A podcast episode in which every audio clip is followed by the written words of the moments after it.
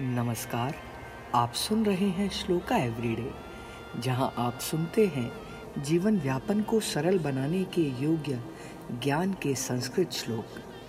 आज का श्लोक हम आपके लिए लाए हैं प्रेम पर आधारित। प्रेम क्या है? आइए कंठस्थ करें यह श्लोक और ग्रहण करें यह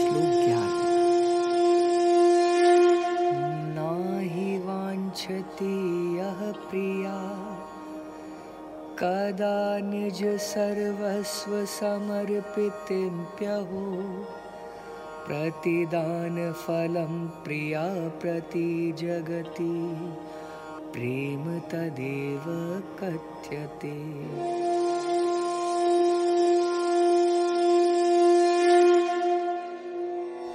अर्थात अपना सर्वस्व अर्पित करने पर भी जो बदले में कुछ कामना नहीं करता, उसे ही संसार में प्रेम कहते हैं।